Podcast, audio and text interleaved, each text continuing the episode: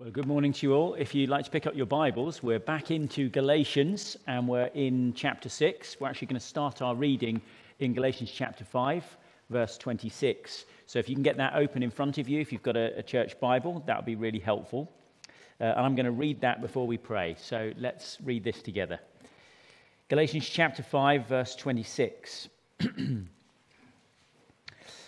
Let us not become conceited provoking and envying each other. Brothers, if someone is caught in a sin, you who are spiritual should restore him gently. But watch yourself, or you also may be tempted.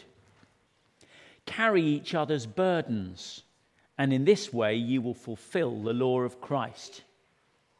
If anyone thinks he is something when he is nothing, he deceives himself. Each one should test his own actions. Then he can take pride in himself without comparing himself to somebody else, for each one should carry his own load. Okay, let's pray and commit our time to the Lord. Father, we ask that you would help us this morning. Help us as we look into your word, as we try to understand what it is that you are saying to us. Lord, help us to understand. Help us by your Spirit that we might comprehend these words and take them to heart and therefore become more like the Lord Jesus Christ, our Saviour. We ask this in His name. Amen. Now, people say that pride was the first sin ever committed. You heard that before? And, and people say that not because of the first human sin, particularly, when our, you know, when our parents ate that forbidden fruit in the garden, but because of the belief that Satan himself was a fallen angel who rose up in pride against God and wanted to rule in his place. That's generally the story that we get told. And we don't know for sure if that's true. Maybe it is, maybe it isn't. But we do know that pride certainly was an ingredient in that first sin, the first human sin. And actually, it's an ingredient in every sin that we commit pride. Think that through. Now, what made Eve decide to take the fruit? You've thought about that? We're given an insight into her thinking at that very moment. It's very interesting, isn't it? Moses writes and actually tells us what her thinking was in Genesis chapter 3. So we have a scene there where the serpent has tempted her. And he's tempted her with the prospect of becoming like God. That's quite a temptation, isn't it? You could be like God. God knows, he hissed, that when you eat of it, your eyes will be opened and you'll be like God, knowing good from evil. That's the temptation that comes her way. And Genesis chapter 3, verse 6 says this So when the woman saw the tree was good for food, and it was a delight to the eyes, and that the tree was desired to be desired to make one wise, she took its fruit and ate, and gave some to her husband who was with her, and he ate. You know, when you weigh that all up, Everything about that first sin focuses on self. It does, doesn't it? It delighted the eyes. Whose eyes? Her eyes. Delighted her. And the prospect of self improvement, self elevation, self exaltation, reaching up and being like God, well, that's a real temptation, wasn't it? What could she do for herself? That's the whole temptation, isn't it? Pride is a poison in the human heart. It's deadly. And the Bible makes no bones about this, which is why I'm going to focus on it this morning. Okay, pride is a really important issue. So look, look at some of these verses. Psalm 101, verse 5 Whoever has haughty eyes and a proud heart, him I will not endure. That's quite damning, isn't it, about pride?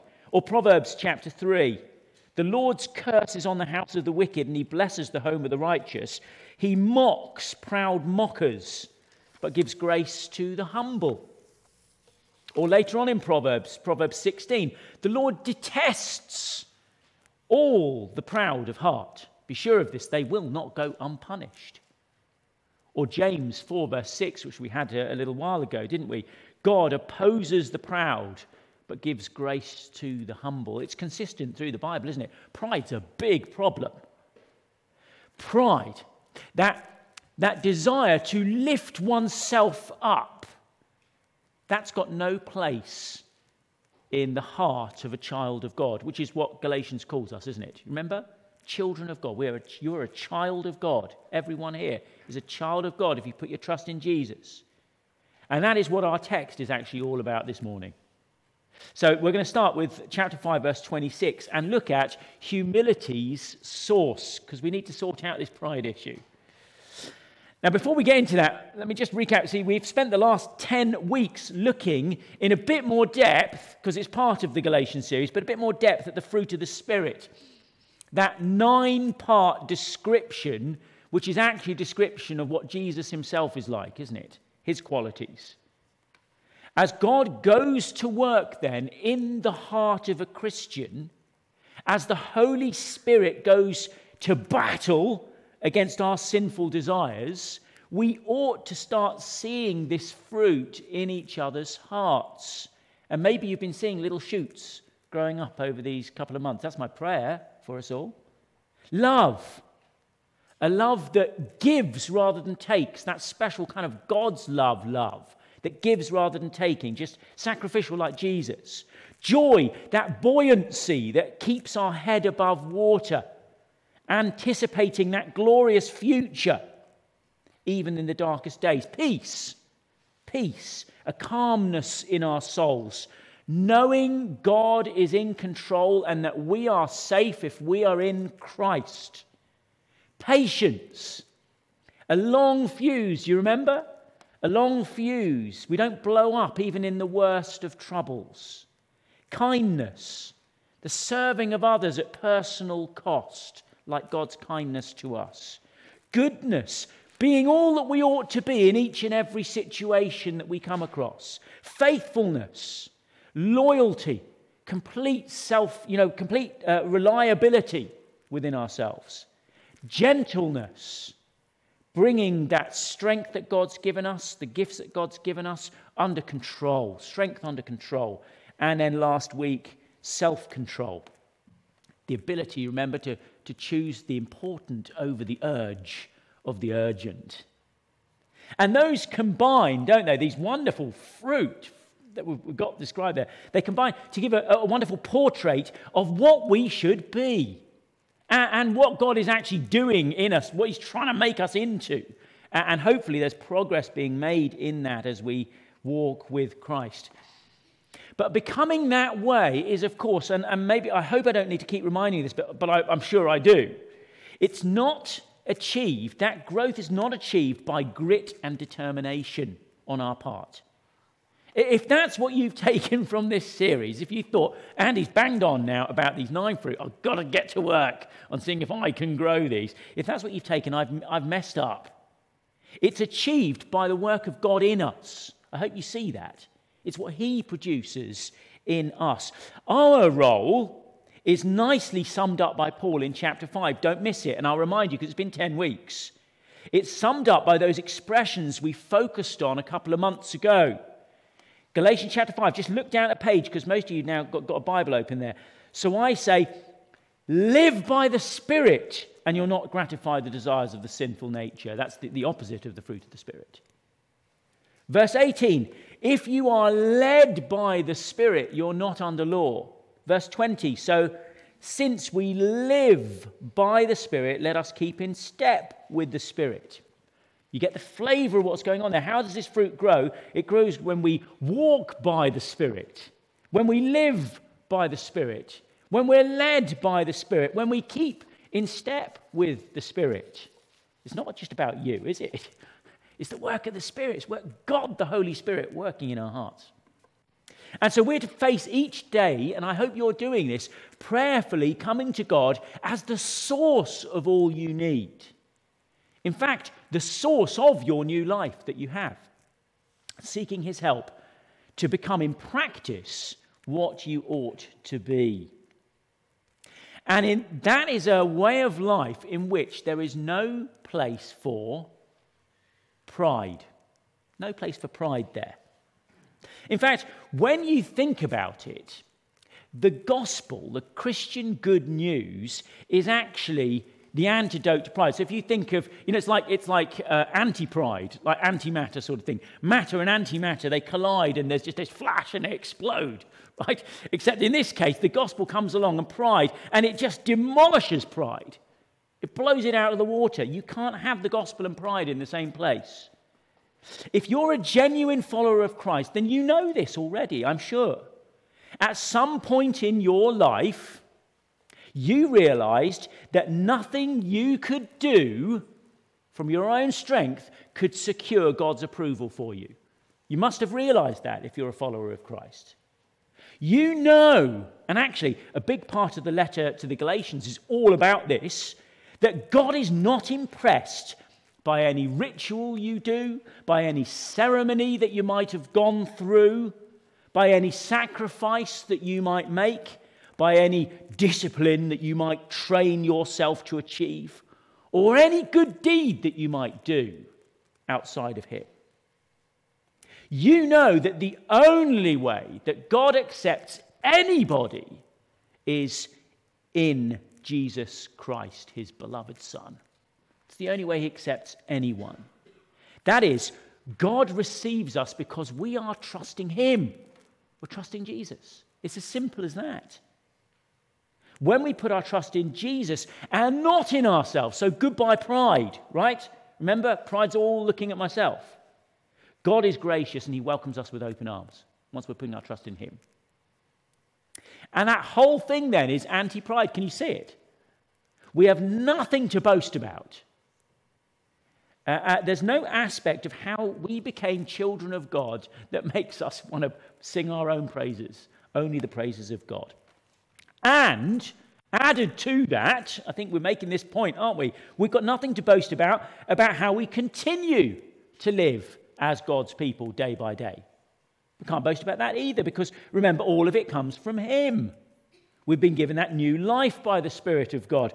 Any progress in our, in our life is going to come by walking with Him, keeping in step with the Spirit. Got it? So, what room is left for pride? for giving yourself a pat on the back? None, actually, none. The gospel explodes the pride in our life. And we know this is true, don't we? I mean, what happens when we don't rely on Him in life? When we do try and rely on our own strength? Well, we know we fall into sin, we despair of ourselves ever changing, and we sit there all frustrated and saying, Why can't I just change? Because you can't. You do need the work of God within you. Without Him, there's no change happening. And so Paul moves into this next bit of application in verse 26 by saying this. And it's really fitting, then, isn't it, to follow with this? Let us not become conceited, provoking and envying each other. Now, that's, a, that's an interesting verse right there. And clearly, it's a warning about pride, isn't it? Now, we don't like conceited people, do we? They're all haughty and proud. The word conceited actually, you know, when you look in dictionaries, it says something like vainglorious, which is, of course, way more helpful. But actually, it describes the empty concept of glorying in ourselves, doesn't it? That's the whole idea, vainglory. To glory in myself. It's, it's an empty thing to glory in me. And it's interesting because the verse goes on to describe, and I want you to tune in on this, two ways in which we might do that glorify ourselves.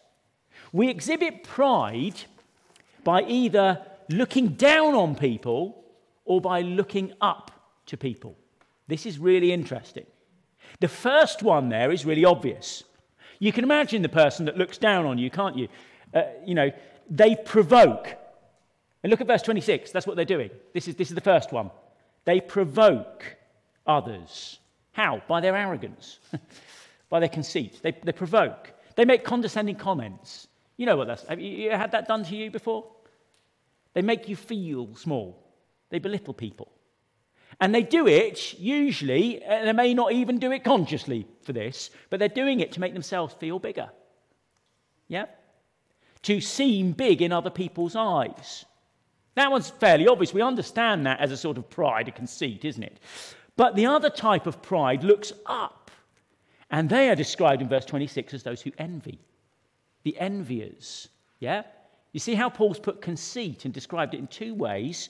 Either you're provoking or you're envying. The person who feels, and you, some of you need to hear this, okay? The person who feels inferior all the time. And this is them, and, and they're all the time wishing they were like others whom they admire. Strange, isn't it? That may not seem like conceit, like a form of pride to you, but it is. How so? Because at heart, both types of people are wrapped up in themselves. That's what's going on there. In both cases, it's all about how other people make you feel or look, rather than about how you make them feel or look. Perhaps this helps. C.S. Lewis summed it up really well. He, just, he could just do a pithy phrase, couldn't he? He said, Humility is not thinking less of yourself, it's thinking of yourself less. I mean, there you go. I've just spent 10 minutes and he said it in like 10 seconds, hasn't he? See, now, what we're dealing with here is the toxic vapor that we need to sort of blow out of the church. We've got to get rid of this kind of pride. The whole thrust of this part of the letter, these last bits of the letter here, it makes, makes this very point. It's about serving others and not serving ourselves. It's about turning outwards and not turning inwards. And that is what makes us distinctive as a church. And that's actually what Paul's been fighting for all along, if you remember. It's the way we're supposed to use the freedom that he's been banging on about and defending so hard. The brilliant summary in chapter 5, verse 13. Have a look. You, my brothers, were called to be free. But do not use your freedom to indulge a sinful nature. That's actually looking inwards, isn't it? Think about it. Indulging my desires. Rather, he says, serve one another, uh, one another in love, outwards. The entire law, says Paul, is summed up in a single command love your neighbor as yourself. It's all outward, isn't it? It's all anti pride again. The essence of pride, you see, is that you think that the world must revolve around you somehow. But in the gospel, we find that actually the whole universe revolves around Christ. It's completely different, isn't it? And that means we serve. And this is the interesting thing. Not only then does the gospel deal a death blow to the pride of looking down on others, but also of looking up in envy. The gospel also addresses this low self esteem that looks up in envy because just as no one is good enough to win God's favor, likewise, no one is so bad so rubbish, so wicked that they are beyond his grace. Do you see how it lifts? The gospel brings, eh, first of all, it brings down the haughty, doesn't it? The gospel. And this is what we've seen in those verses. But it also raises up the lowly. There's no place for either. Do you see that? There's nothing virtuous in thinking of yourself as like, I'm just so rubbish. Nothing virtuous in that. It raises up. You're not rubbish. You're a member of God's family. There's no place then for looking down on others in God's family, and there's also no place for looking up in envy. And that's something that we need to grasp clearly before we can go on into chapter 6. So I hope you've got that one now logged in your heads. Because one way or another, here's the cash value of this pride is going to stop you from really being able to serve one another. That's what it'll do. Now, before we sing, let me just give you a little roadmap of where we're going and, and, and give you another reason to concentrate this morning. Okay? Here are the puzzles in our text. Just take a look at what we've got this morning in chapter 6. Verses 5 and 2, they seem to contradict each other. What is it, Paul? Carry each other's burdens or carry my own load? Which one do you want me to do? I'm getting confused. Got it? Can you see that? Bit of a, bit of a head scratcher there, isn't it? And, and the verse we just had, chapter 5, 26, and verses 6, uh, chapter 6, verse 4, tell us A, don't become conceited, but, verse 4, you may take pride in yourself. okay? Which is it, Paul? Which one do you want us to do? And in a letter that proclaims freedom from the law on every page, we're now encouraged in, chat, in, in verse 2 there to fulfill the law of Christ. So we're going back to some kind of law again. So stay with me, and after our children's song, we'll try to figure out what's going on in these next verses. I hope that's piqued your curiosity. Our children's song celebrates the gospel of our mighty, mighty Saviour. So let's stand and let's look at these words together now. Great stuff. With more of you doing the actions, we're slowly turning into an aerobics class. It's fantastic. Okay, so chapter 6, verse 1. Brothers and sisters, if someone is caught in a sin, you who are spiritual should restore them gently. But watch yourself, or you also may be tempted. Carry each other's burdens, and in this way you will fulfill the law of Christ. So, the whole thing about understanding our pride is essential in what follows here in these verses. So, true, Christian humility is, is, a, is a vital ingredient, isn't it? True Christian humility. And it's a vital ingredient in two ways that we must love and serve one another. The first uh, we're brought our attention to here is in the case of a brother or a sister who's caught in sin. So I'm calling this one the ministry of restoration. We need humility to do the ministry of reconciliation. First of all, let me say this, this verse here is not an encouragement to just jump on any sin that we see in others and try to set them straight. Okay? someone accidentally lets a bad word slip or something like that, or has a grumpy morning, uh, you know, don't look at me, Tiago. Uh, uh, that's not what this is talking about. It's not talking about just jumping on anybody for every little thing that they do. Yeah, that would just result in a church, wouldn't it? Uh, of, you know, it's like a church full of driving inspectors. You know, those chaps that just sit next to you with a clipboard? Yeah, you're terrified to sit next to. Every minor error that you make gets logged down. If you get too many of them, you know, you're in trouble. That would be absolutely horrible. I wouldn't want to come to a church like that, would you? Quoting from the book of Proverbs, Peter actually reminds us above all, love each other deeply, because love covers over a multitude of sins. You know, it's not that we're just sin spotting when we come to church. That's not what this verse is about. In fact, the, the book of, wisdom book itself, Proverbs, adds a man's wisdom gives him patience. It's his glory to overlook an offense. That's the kind of heart that we should have, shouldn't it? We're not to be then nitpickers, but we are to love each other well enough to know when a brother or a sister has been, look at the words, has been caught in sin. I think that's the issue here, isn't it? I take it that's more likely to be something that's become serious or something that's habitual something certainly that they are struggling with. In Matthew 18, Jesus gives guidelines for dealing with that kind of sin. Maybe you're familiar with them. The first step, he says, is to take a brother or sister aside and he says, keep the matter just between the two of you. And I, think largely that's what this verse that we're looking at in Galatians is talking about. If that doesn't work, then Jesus says you're to bring in a third party, and if there's still no joy, then you bring it before the church. But you're praying it doesn't get to that, aren't you? Because the aim, the goal of doing this, is not to make yourself look good, to boost yourself up. Look at how I help people. No, as verse 1 says, the aim here is to restore the person, to restore him. Now, the, the word restore here means to mend. It be the same word would be used to describe putting a dislocated bone back in place. You ever had a dislocated joint or anything like that? I believe it is excruciatingly painful. Uh, and probably I would be such a wuss, I wouldn't want anyone touching it to try and push it back in. It's a process that can be painful, but the result is that the person is whole once again. They're mended. They're functional once again. And that's what this process here is all about. That's all very important.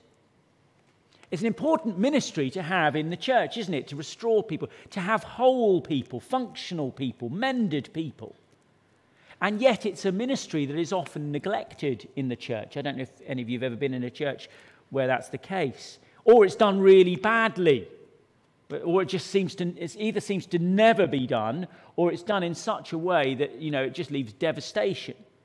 And, and why does it go wrong? This process, it goes wrong because of pride. It goes wrong because of pride. You see, humility is absolutely essential if we're going to serve each other in this way. First, for those who look down on people, they may be only too willing to get involved in a ministry like this, I suspect, because they like to put their oar in. But their involvement is only going to provoke, not to restore. You know, to be uh, assisted by someone who constantly has an air of superiority as they're talking to you. You know, you just get that sense of, you know, I would, I would never, I can't believe you've got yourself into this. I would never get myself into this kind of situation. Look how good I am, you know. How could you be so foolish? You really are a silly person, aren't you? You know, that is likely to destroy rather than to restore. That is like taking the person with the dislocated shoulder and giving them a kick in the wrong direction, isn't it? I mean, it's just going to do absolute devastation. It even hurts to think about that.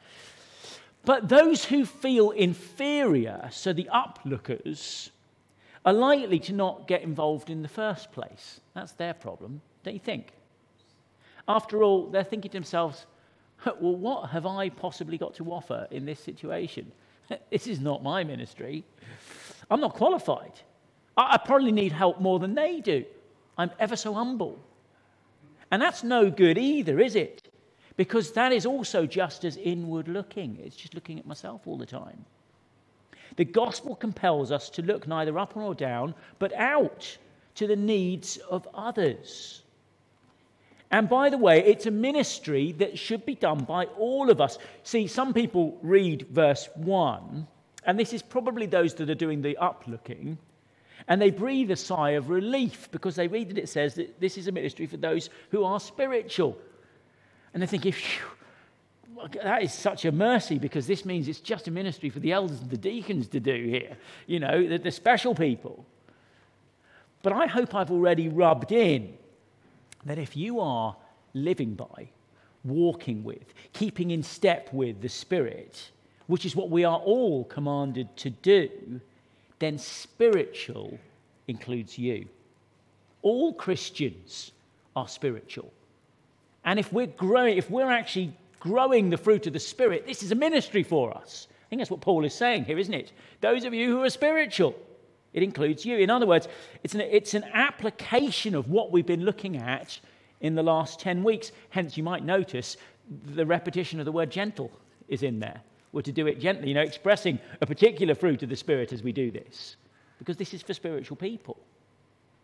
So, how then should we go about it? Well, and, and some of you need to hear this, we're to go about it with confidence, but with the confidence that comes from knowing that God's going to provide what you need to do this. If you're a willing pair of hands, a willing heart, a willing ear to come and get alongside somebody, He's going to provide what you need. You can do all things through Him and with the humility of someone who takes care, as Paul says, because there's a real possibility that they too could be tempted. This is the attitude you're to go alongside somebody to help them in a sin that they're caught in. To be of any use to others, you've got to first realize that you yourself are capable of equal, if not identical, sin to the one that they've fallen into. That is really humbling, isn't it? That is really humbling. So it's a, do you see how this, this amazing mixture of confidence and humility together that is the, the hallmark of, of the Christian? Confidence, I can help, God's with me. But I've got to be really careful here. The humility of knowing I am flesh and bone. Aside from God, I am nothing. I'm vulnerable to sin myself. Therefore, the sympathy, the gentleness comes through. That will make us gentle helpers, won't it? Coming with that attitude. And remember, gentleness is not weakness. Please do remember that. It's robust, it's strong at times, isn't it? Gentleness. And it's always under control. It's always doing good. I mean, I guess, again, you know, going back to that putting the shoulder back in joint illustration, it takes, takes a bit of strength, I understand, to do that. I don't know if any of the doctors here have ever done it. You know, I have images of people getting their foot in the armpit and giving it a good yank like that, isn't it? It's, but it's gentle. It's gentle because it knows what it's doing. It's under control. It does the maximum good. And then added to the ministry of restoration in verse 2 is the ministry of burden bearing. I need to speed up because I'm, I'm getting waylaid here. So, verse 2, have a look. Carry each other's burdens, and in this way you will fulfill the law of Christ. Now, here's something else that pride puts a stop to, isn't it? If you're concerned only about yourself, then you probably won't even notice other people's burdens. You'll just be oblivious. Uh, let alone offer any meaningful help when you do, because you're also caught up with yourself. One time, Jesus' disciples, James and John, came to him with a request. They wanted the best seats in Jesus' kingdom. Do you remember we did it in Mark, Mark chapter 10? It was, it was a hunger for personal glory, really, that brought them to Jesus, wasn't it? A hunger for that. And so Jesus corrects their thinking. He says, You know, we're not to be like the world that's after those sorts of things. That's not how my kingdom works. But then Jesus goes on to make a statement that ought to make us stagger more than it does. Mark chapter 10, verse 34, verse 45. For even the Son of Man, Jesus himself, did not come to be served, but to serve and to give his life as a ransom for many. That, that's a sentence that should floor us. Jesus actually deserves glory. Be perfectly right for Jesus to glory in himself. It wouldn't be empty at all, would it? He is glorious. He should have been served hand and foot as the king of all creation, and yet he, the only one actually worthy of worship, is the one here who came to serve. Now, this is our example. This here is our example. We are to empty ourselves of all that glory seeking pride and imitate our King, the actual glorious one. And one way we do that is to bear each other's burdens. It's a ministry of bearing burdens. This is the way, according to the second half of the verse, that we fulfill the law of Christ. And what does that mean? The kids have got that on their worksheet. I mean, hasn't Paul made this huge fuss about how we're no longer under law? Well, the law of Christ is different. The law of Christ is the law of love. We saw it earlier in chapter 5, verse 13 and 14, didn't we? Do you remember? How we're to use our freedom to serve one another in love. The entire law is summed up in a single command love your neighbor as yourself. That's the law that God's concerned about. To fulfill the law of Christ means to model our entire life on the example of Christ. That's what it means, doesn't it? It's, and here's the essential difference listen, it's a life centered on a person rather than on a code of how we're to behave. That's the law of Christ. It's a life centered on a person rather than a code. To love our neighbors as ourself. This instruction comes straight after verse 1. But whilst restoring those caught in sin certainly qualifies as bearing a burden, I don't think it's to be limited to that. The burdens that others bear can range through all sorts of things, can't they? Think about the burdens that people around you are bearing. Maybe it's raising a child, arranging a house move, perhaps, struggling with the loneliness of lockdown, having nobody to talk to. Burdens. If we're to be a church that serves each other in love, then we've got to start looking away from ourselves. Uh, and this will become the essence of our humility and become aware of the burdens of those around us are bearing so that we can shoulder that burden for them and help lift it. Let me just finish this segment by a quote from John Piper. He makes this comment. I thought it was kind of wonderful. He says, Look, some of you might wonder what you're supposed to do with your life. here is a vocation that will bring you more satisfaction than if you became a millionaire 10 times over. Develop the extraordinary skill of detecting the burdens of others and devote yourself daily to making them lighter. That's a way to, that's a way to live a life. I wish I had more time. We're going to look at the remaining verses in just a moment, but first of all, I'm going to hand over to Tiago for his bit. Okay, well, please get your Bibles open in front of you again. Uh, let's have a look at these last verses in our closing time that we have together. Verse 3 If anyone thinks he is something when he is nothing, he deceives himself. Each one should test his own actions, then he can take pride in himself without comparing himself to somebody else. For each one should carry his own load. So here are some really, actually quite puzzling verses I think you'll agree with me. Verse 4 raises the issue about taking pride in ourselves. That's quite a sticky one. And verse 5 tells us to carry our own loads after having been told to bear each other's burdens. But verse 3 is reasonably straightforward if you look at it. I mean, the logic is actually quite straightforward, isn't it? If anyone thinks he is something when he's nothing, he deceives himself. I mean, that's a fairly obvious statement, isn't it? What it's saying here is that we need to have a right assessment of ourselves. And I take it that requires us to listen to what God says about us and not about what, to, to what the world tells us about ourselves. Do you see the difference? Not what our deceitful hearts tell us, but what God says in His Word. That's where we're to assess, that's how we're to assess ourselves and so the focus here in these verses seems to be about having a right view of ourselves. We are encouraged to test our own actions. That is, to examine our lives carefully and realistically because we don't want to kid ourselves about what we're really like.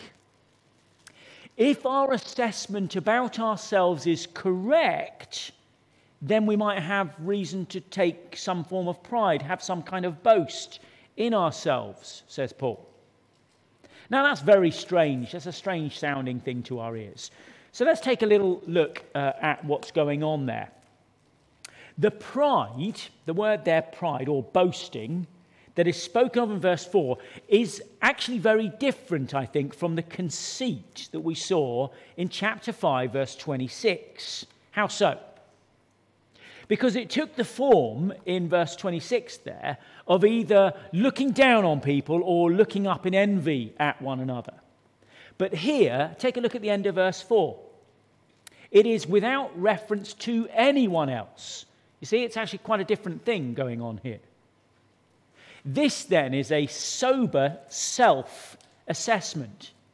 And actually, the scripture is, scriptures are very positive about us doing that about doing a bit of self examination. We're encouraged to do that.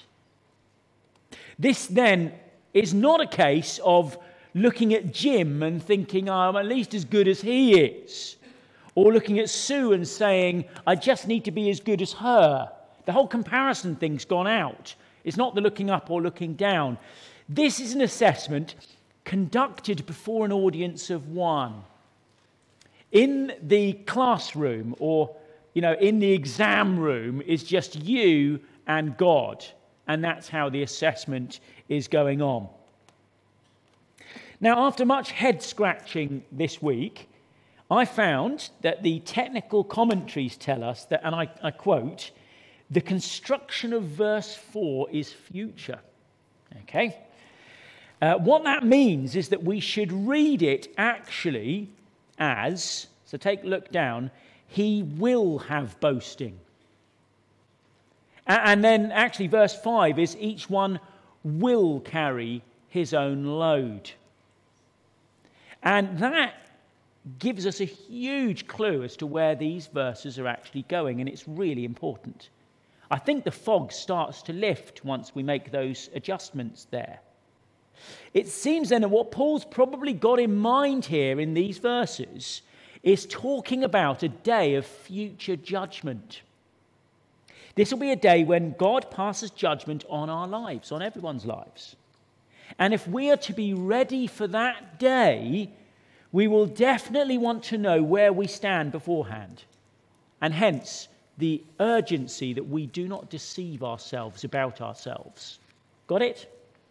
Now, this really makes sense here because it's very hard to justify the idea of boasting in ourselves in this life. If that made your, you know, if that verse made your Christian spidey sense start to tingle, then there's good reason for it. Well done.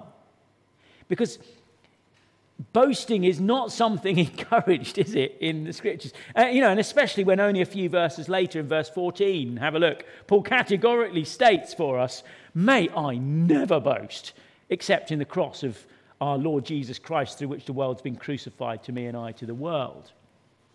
So here then, it seems, Paul is bringing us back to this issue of the poison of pride within us. Pride is what will deceive us. Pride tells us that we are something when we are actually nothing. That's what pride does. Now, obviously, we are something. You know, I'm here. Yeah, physically, I am something. I exist and you exist. However, Paul is not speaking about us physically, he's speaking about us morally. And the Bible makes this really plain. Here's a few verses Romans 7, verse 18 where Paul says, I know that nothing good lives in me, that is, in my sinful nature. For I have the desire to do what is good, but I can't carry it out. Jesus said in John 15, I am the vine, you are the branches. If a man remains in me and I in him, he'll bear much fruit. Apart from me, you can do nothing. You're a big fat zero. Apart from Christ, morally, we amount to nothing. We're incapable of anything properly good. Because, Romans chapter 14, verse 23, it's important we understand these verses. Everything that does not come from faith is sin. Those are sobering words, aren't they? It is God, then, who takes people who are morally bankrupt and redeems them. It is He who takes the nothing and makes it something. Not only will pride put a stop to us serving and loving one another, it will also blind us to the extent of our need before God. And therein lies its biggest danger. Verse 5 then is talking about a very different load from the burdens that we're to help each other to bear. This, this load is a load that only you or I can bear for ourselves, this load that we're talking about. John Stott puts it this way There is one burden that we cannot share, and that is our responsibility to God on the day of judgment. On that day, you cannot carry my pack, and I cannot carry yours. The load in verse 5 is the load we will be personally responsible for before God on the final day of judgment. How did you live your life? What did you do with the opportunities and with the gifts that I gave you? The warning here then is to make sure that you don't cloud your self judgment with pride, but that you rightly assess the works that you do. Are we doing these things to make ourselves look or feel better? To puff ourselves up? Is that why we serve? Are we doing these things out of a dutiful observance of a written code that's told us we must? Now, think about that. That is a damning condemnation of the false teachers attacking the Galatians with their gospel editions and you get right. You make yourself right with God by working. Or are we doing these things? Will we serve one another because the love of Christ compels us? Because he's put his love into our heart that makes us reach out to others simply because we love him, and because we love him, we love them. And thereby we fulfill the law of Christ. So assess yourself. That's what these verses are telling you, isn't it? And then, Paul suggests, then on the basis of that assessment, you will have perhaps reason to boast on, not boast now, but boast on that future day. And only then in the cross of Christ. So, where does that leave us? Two things as we close.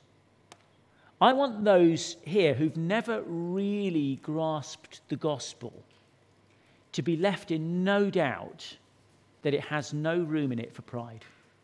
There's no room in the gospel for pride. If you profess to belong to Christ, don't be deceived. It must be because you are trusting Him and Him alone for every single part of your salvation. Please don't leave here in any doubt of that truth. And secondly, I want those who have grasped that truth, I want us to keep in step with the Spirit, to let that profound truth of the gospel evaporate all of the residual pride out of us. And at the same time, to give us courage and confidence that we can do all things through Christ who strengthens us, so that we can serve one another, so that we are willing to get involved and to restore those who are caught in sin to spot the burdens that others are bearing and to pick those up, fueled by the love of Christ within us. Let's pray. Father, please help us to so understand your gospel, to so let its truths grip our hearts that all pride and vain glory is banished from us. Help us to follow the example of your Son Give us the courage to confront the sin in each other's lives so that we might gently restore one another. And help us to be sensitive to the burdens that others bear so that we're quick to share that load. And above all, may we only boast in the cross of Christ our Saviour, in whose name we ask all these things. Amen.